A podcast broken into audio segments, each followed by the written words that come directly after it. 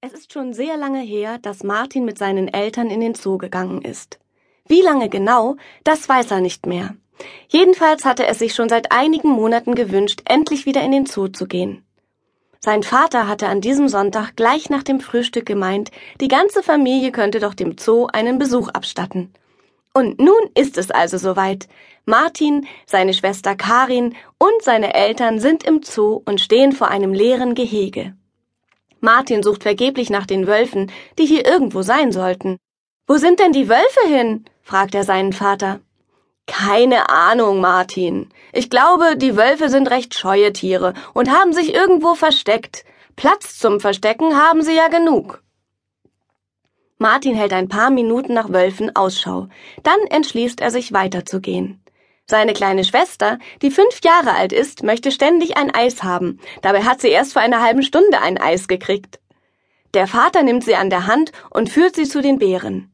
Ein Bär sitzt in einer lustigen Haltung an einen Stein angelehnt und schaut drollig drein. Was er wohl denken mag? fragt sich Martin. Karin ist begeistert von dem Bären. Sie würde ihn gerne füttern, aber sie weiß natürlich, dass kein Tier in einem Zoo gefüttert werden sollte, außer es gibt ein Schild, auf dem Füttern erlaubt steht. Doch so ein Schild kann sie nirgends entdecken. Der Zoo ist herrlich. Es hat sich viel verändert, seitdem Martin das letzte Mal da war. Ach, schau mal, da liegt ein Löwe und schläft, sagt seine Schwester, und die Eltern wollen bereits weitergehen. Bleibt kurz stehen, ruft Martin und studiert das Schild, das über den Löwen Auskunft gibt. Er stutzt. Auf dem Schild steht, dass es sich um Bumba, einen ehemaligen Zirkuslöwen, handelt. Er war noch nie in einem Zirkus, in dem Tiere zu sehen sind. Seine Mama hatte ihm einst davon erzählt, dass Tiere gequält werden, die für einen Zirkus arbeiten müssen, und dass sie in viel zu kleinen Käfigen gehalten werden. Martin kann sich also gut vorstellen, was der schlafende Löwe hinter sich haben muss. Er steht zehn Minuten allein vor dem Löwengehege, während seine Schwester und seine Eltern weiter zu den Affen schlendern und dort die lustigen Gesellen beobachten. Er steht fast reglos da und stellt sich vor, wie es dem Löwen im Zirkus ergangen sein muss. Bumba ist tief traurig. Der Dompteur schwingt die Peitsche und der Löwe muss Männchen machen. Er springt in der Manege herum, weil er sich bedroht fühlt. Er will nicht da sein, aber er muss und wenn er seine Nummer nicht gut macht, bekommt er nichts zu fressen. Er hört die Kinder, wie sie schreien und toben. Bumba ist von dem Lärm total gestresst. Er möchte es für heute hinter sich haben und in seinen Käfig zurückkehren. Viel zum Fressen kriegt er ja wenigstens. Schließlich muss er für die Raubtiernummer bei Kräften bleiben. Martin winkt dem Löwen, den er sofort ins Herz geschlossen hat, zum Abschied. Vom ersten Moment an hat er sich mit dem Löwen verbunden gefühlt. Das ist ein ganz besonderer Löwe, sagt er zu seinem Vater, als sie die Zebras betrachten. Wenn du meinst, antwortet er und zeigt auf die Zebras.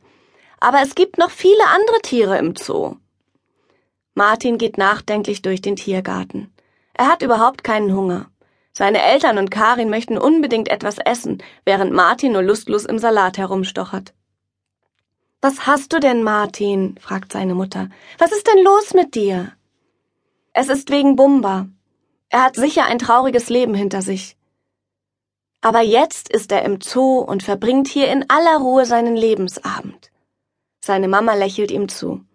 Er hat es jetzt gut, und das weißt du auch. Auf dem Rückweg kommen sie nochmal am Wolfsgehege vorbei. Diesmal zählt Martin gleich acht Wölfe, die darauf warten, etwas zu fressen zu bekommen. Für 14 Uhr ist die Wolfsfütterung angesagt und das möchte sich keiner von der Familie entgehen lassen. Die Wölfe sind schon sehr hungrig und wissen ganz genau, wann es etwas zu futtern gibt. Sie sind nervös und halten nach dem Tierpfleger Ausschau, der ihnen bald leckere Fleischstücke bringt. Martin fragt sich, ob der Tierpfleger in das Gehege hineinspazieren wird.